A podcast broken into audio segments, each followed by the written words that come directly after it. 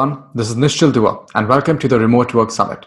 On the panel now, we have Lisa Taylor, the founder and president of Challenge Factory. She's here to talk about the future of work. Welcome to the summit, Lisa.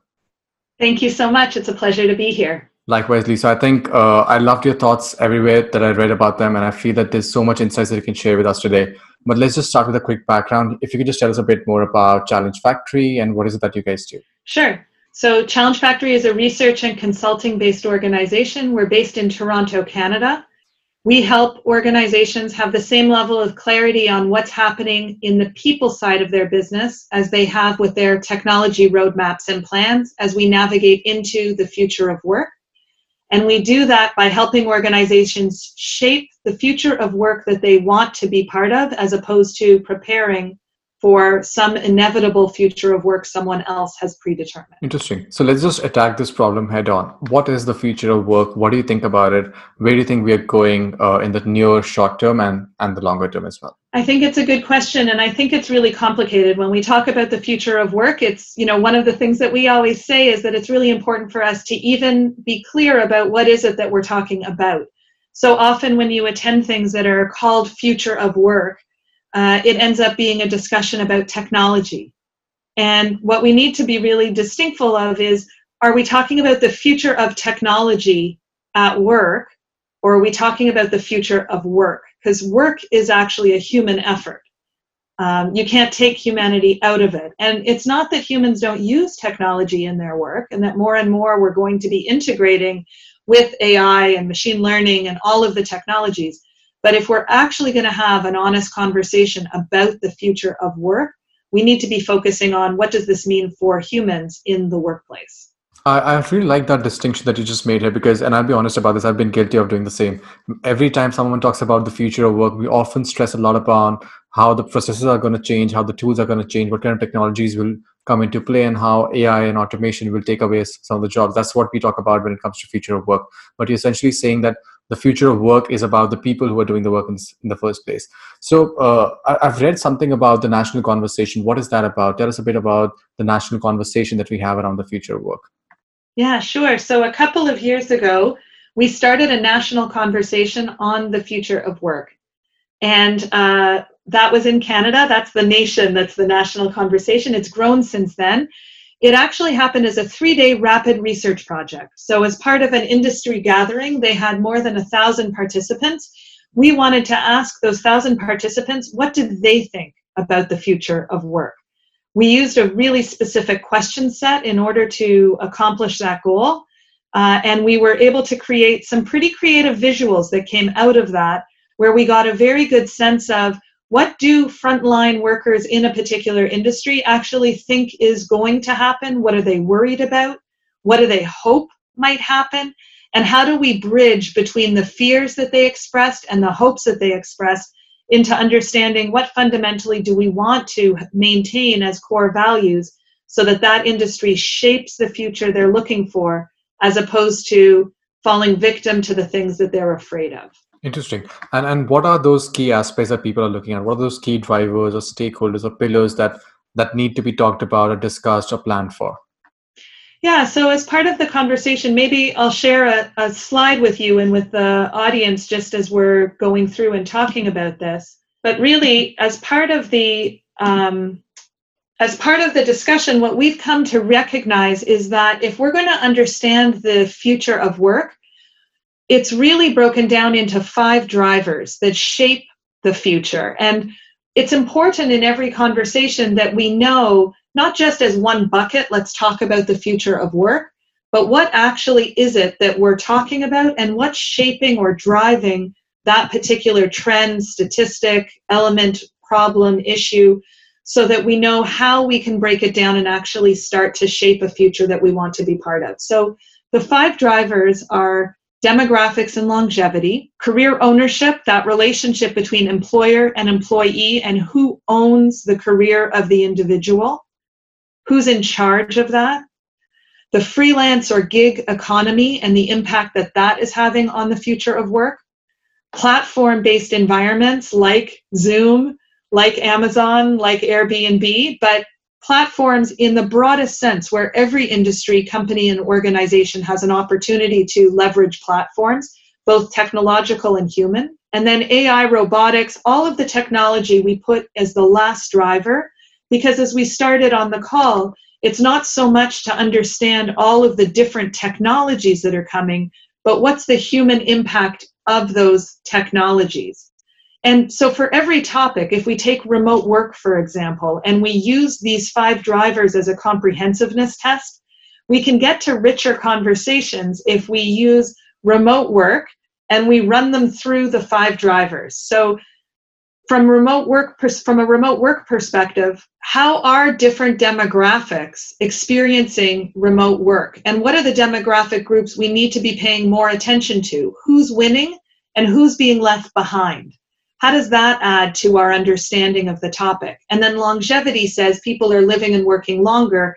So, in the demographic slice, let's not also forget that we need to include people right from potentially, you know, when they enter school all the way through till when they're in their 80s and 90s. It's not the typical work life that we've had in mind for the last number of uh, decades. That's what my third book is about the talent revolution, longevity, and the future of work. So, what's a demographic lens? What does that bring to the conversation?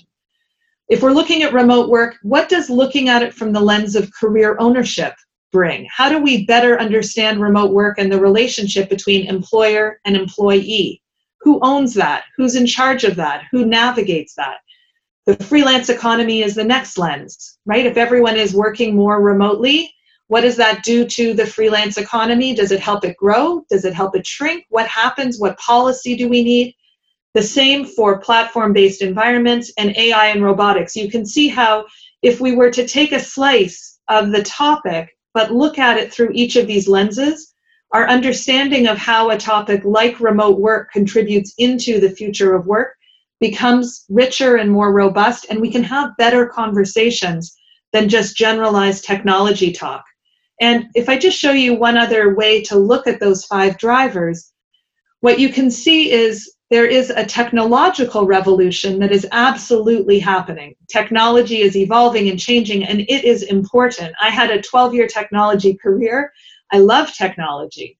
But there is also a talent revolution that is taking place at the same time. The way that we are working, the human aspect of work, is also changing.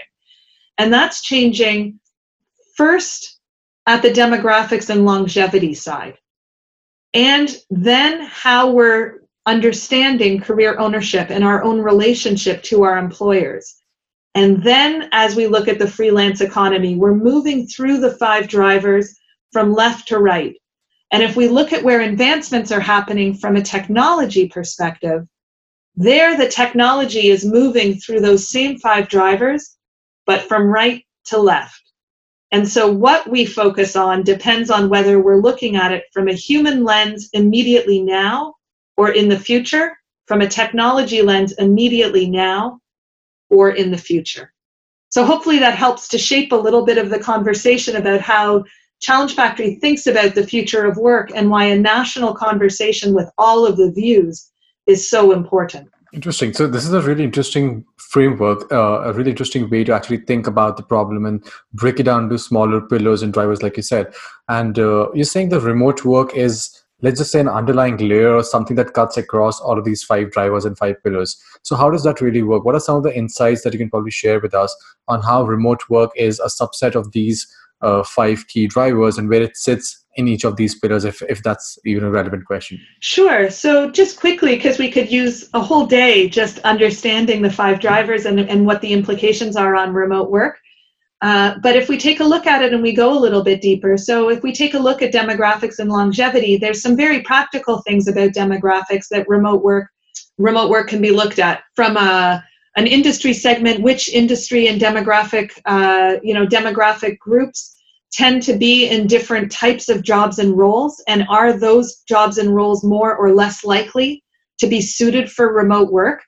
So for example frontline service delivery work in healthcare in education in social service tend not to be jobs that are done in significant ways today remotely. They tend to be very face to face they also tend to have at least in north america a gender bias to them So, is there a, a difference when we take a look from that demographic lens? Is there a difference in demographics and in adoption rates when we look at different um, ages of workers and uh, and use of technology? Although not necessarily in the way that you would think, because most of the technology that is being built today that we're leveraging and using was conceived of and built by boomers and the older Gen X cohort. So it's not to say that there's a technological capability by age, but there is certainly a technological um, adoption rate by by age, by level of education, by uh, whether you're living in a rural or an urban environment, what access to technology you have, what did your parents, uh, what was your parents' level of education. So there's a demographic layer to understanding the nuances of if we want to move forward with ubiquitous remote work, what do we need to understand? And who's going to be left behind? And how can we make sure that everyone thrives in a remote work environment as opposed to saying, well, that's just never going to happen or never going to work? We're living through a time right now. This is being recorded right in the midst of the pandemic and quarantine where everyone's having to figure this out. And some are easy, are having an easier time doing it than others. I think that's what the demographics really points to. I'll just pick on one other if that's okay. The other one that we may want to take a look at is the career ownership, um, the career ownership lens. So career ownership comes out of the field of career development. It's the lifelong pursuit of where individuals and understand how to best connect it to the labor market. And so if in the past, employers provided career paths. They basically said to uh, employees, you can be in charge of your own career, and here's the three paths in our company that this can follow.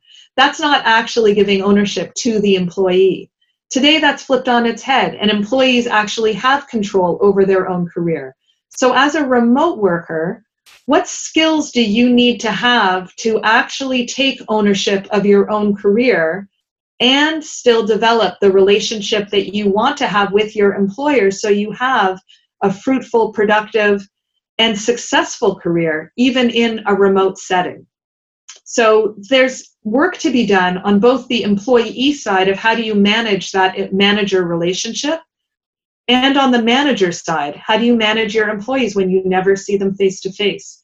That falls under the bucket of understanding career ownership. And again, taking a lens on who's going to struggle with that and what do we need to be thinking about so that it's not seen as someone or a sector or an industry being resistant to remote work. what's the underlying need that's not being met that that manager needs to have answers for so that they can be more open to more remote work so that's just two examples of how we could go deeper into each of the different five drivers to have really robust conversations that get to good strategy for advancing remote work around the world. Absolutely. Uh, also, just just on a side note here, I feel that there are, of course, and you know, uh, not just a feeling, but probably proven by facts as well. There are inherent biases to how our organizations are structured today, how the entire work environment is structured, and you know, biases like uh, on the lines of gender and biases on other fronts, like you said about ownership as well, on how much autonomy are, is actually given out to people as well. Do you think remote work could one of those could actually be a big leveler in the case that it actually takes away a lot of those inherent biases from us?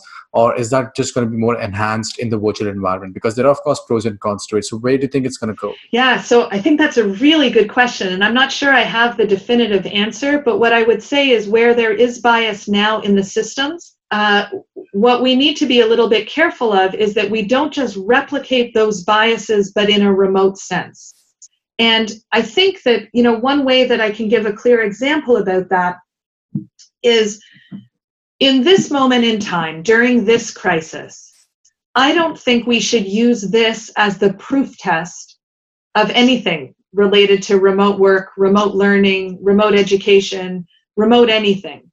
I think that we've been forced into a situation of being remote, and I think people have responded really well. But has it been done in a way that is thoughtful and strategic that advances and shapes a future where remote elevates everybody's work? No, we didn't have time for that, and that's okay. I think the danger is that we take this as a proof test that says, you see, we should just continue as we have been, because all that we've done is we've taken the same biases and the same views that we have about work, and we've, we've moved it so that everyone just works from home. That's not strategic remote work. That's emergency remote work. And I think the answer to your question is in how much energy and effort goes into actually being strategic about remote work in the future and using it to unlock capacity as opposed to responding to crisis. I, love that thought, Lisa, simply because everywhere I look these days, everyone's talking about how this emergency remote work situation is actually forcing us uh, to work from home. And it's it's it's going to end up becoming a proof of who can work remotely whether work, remote work can happen or not. But like you said it's not really a proof. It's just a mock. It's just an experiment. It's just a way to test what really happens. But it's not really a proof of whether it works or doesn't work for a particular company team or an individual. This is just a process we have to get through. And then it'll give us the, the kind of insights that we need to actually strategically plan on uh, for a broader uh, conversion towards remote work. So, really excited about what's going to happen there as well. There's lots that we can learn in this period. It's not that this isn't valuable time to learn, uh, but we shouldn't necessarily use this as the model for plans going forward. And I think the reason I think that's so important is I think leaders have a lot of pressure on them. You know, especially if they haven't worked remotely before and this is a reversal of policy. Well, are, am I now setting out policy forever into the future? Um, and I think that people should be thoughtful about what do they learn in this process, what makes them better, and take their time to figure out so what do we want the future policy to be? That's all about shaping the future of work, not responding to situations as they come up. Absolutely. And now all of us are going to have something to talk about. We will have something to contribute to the entire conversation. For a lot of us who didn't actually have the uh, experience of working remotely or working from earlier, now they're going to have some sort of thoughts and inputs to give to the entire conversation. So interesting. And uh, I, I, did read about uh, something on the lines of a conversation guide on future of work. Uh, can you tell us a bit more about what that really is about? You know. Sure. So when we were doing that experiment with the industry association, we, as I mentioned, went through uh, a three-day experiment where we gathered input from more than a thousand participants and we gathered it in real time during a conference. And it was there's more than 7000 sticky notes represented on this massive massive mural that really gets at what does this sector believe to be true about the future? What do they hope for on the dream side? What are they afraid of on the fears side? And what does this mean in the center in terms of commitments that need to be made so that we know when we're falling victim to fear and when we're acting out of shaping what we want to be true. It was a really powerful exercise. One of the things that we learned through those three days as we navigated helping the the entire sector get behind the fact that they actually are the actors that are shaping what's going to happen in the future. Each of us in our everyday action at work is shaping whether we're pursuing the dream or falling victim to the fear was that there needs to be a way to have better conversations. So, out of this activity, we actually had a film crew with us. We created a 12 minute documentary that you can find on challengefactory.ca under our national conversation if you, uh, if you are interested in what this process looks like in a massive scale. Um, but we also created a do it yourself conversation guide uh, that takes you through what are the good questions and even inside, it gives you examples of what a flip chart might look like if you want to be kind of illustrative, like the mural was, but you don't have any artistic talent. How could you take your team through a series of three conversations that actually gets out on the table? What are people hopeful for and fearful of? What does this mean in terms of the five drivers? And then what do you want to do in terms of shaping your own company or organization's future? Your industry or sector's future, your country's future? How can this inform better strategy?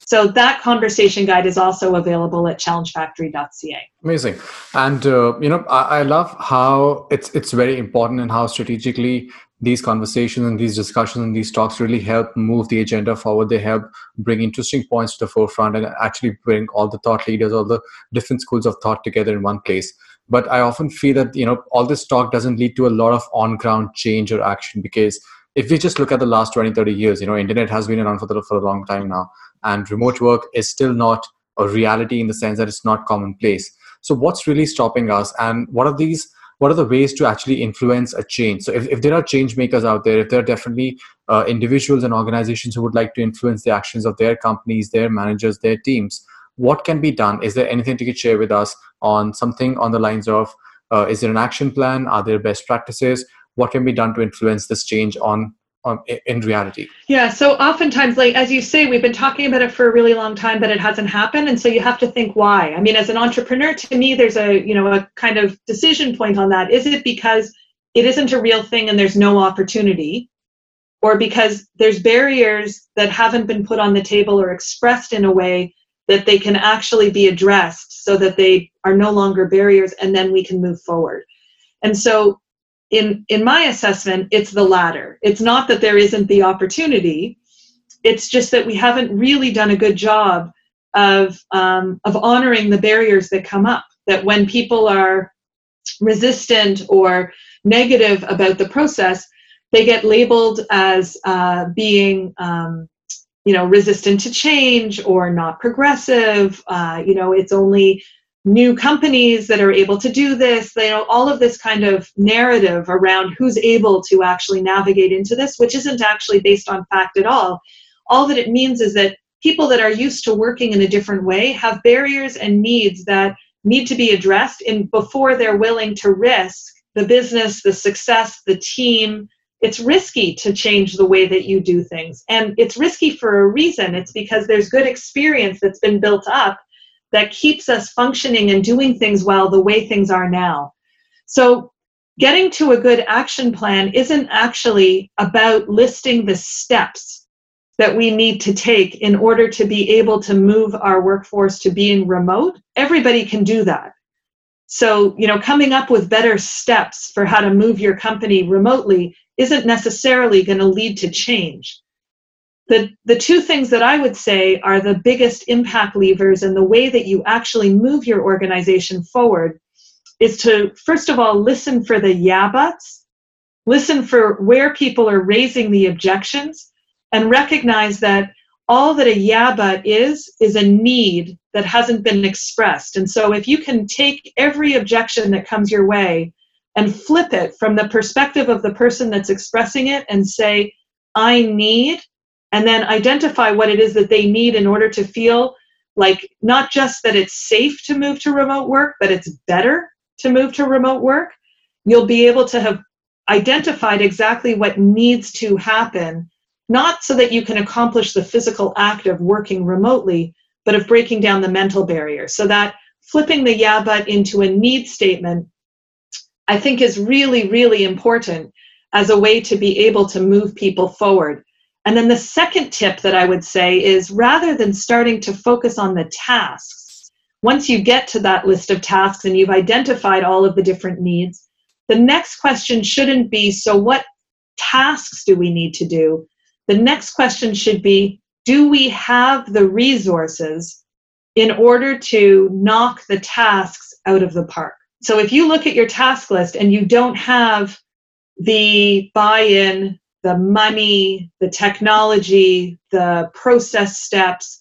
If you if there's a resource, human capital, technological, you know, in any of the the categories of resource that you can think of, if there's a resource that you're missing, doesn't matter how hard you tackle a task, it's going to be more frustrating, take more time, and be harder to accomplish your goal. So flip the yeah buts into needs, take the needs and list the tasks, and then tackle not the tasks, but the resources to be successful in accomplishing the tasks. And that will unblock a lot of the strategic thinking that's going on in organizations. Thanks, Lisa. Those are some really interesting points. And uh, I'll just quickly recap. So make sure that you attack the mental barriers first because it's more important to influence people and to change how they think about remote work as a practice. And secondly, focus less on the tasks and more on the resources required. So if you have the right resources, you can get everything done. So those two very important points on how you can move ahead from now onwards. Great. That's right. Uh, this was really insightful, uh, Lisa. Thank you so much. And uh, I just want to wrap up quickly with uh, so if there's if there's any tip that you can offer to us, just you know, for organizations and individuals who have been forced into this emergency work from home situation because of the COVID crisis, uh, what can they do to deal with the situation? Any tips or t- uh, tricks for them for the next couple of months to get through the situation? Yeah i mean i think that you know really just recognizing that we are in the midst of a crisis and you don't have to get it perfect. It has to be good enough. And that's good enough at the moment I think if you need to make an error in being overly cautious in any particular area, it's in the relationships that you have and maintain. In times of crisis, we tend to get very focused on tasks. And especially when we're not face to face like we usually are, if you're not working remotely, making sure that you're taking time as a leader to pay attention to the relationships and the well being of your team, even more than you necessarily would have when you were face to face, I think is really important. And the third thing that I would say is, you know, every crisis has an arc. There's a moment in time when you're actually in the midst of the crisis, and it is appropriate to be focusing on addressing the needs right now in the moment to be able to survive the crisis. And at some point in time, a balance also has to be met where you start to look to the future. So we don't need to be in the full recovery in order to be preparing for recovery. And I think thinking through what criteria are you going to look for that tells you it's the right time for your thinking to shift from crisis to recovery planning that's a very helpful activity so that you know what are you looking for that tells you it's now time to move forward uh, and those criteria will be different for everybody in every different geography.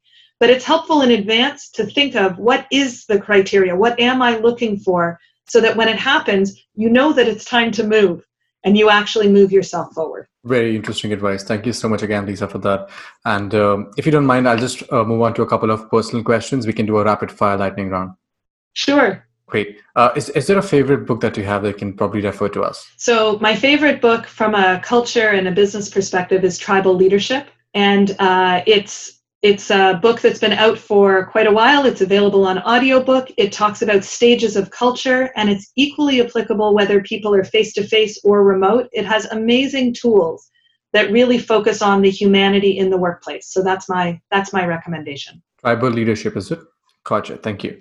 Uh, and is there a role model that you personally follow? So, especially in these times, the role model that I follow is a Canadian astronaut who spent a lot of time alone up in space uh, Chris Hadfield, he's inspirational. Uh, he's also very active on social media. He has amazing messages for business leaders as well as children on how to deal with isolation and prepare for what comes next, still be productive. So I would say Chris Hadfield is a good Canadian for you to check out and follow, uh, in, especially at these times. Great, I'm definitely to look him up.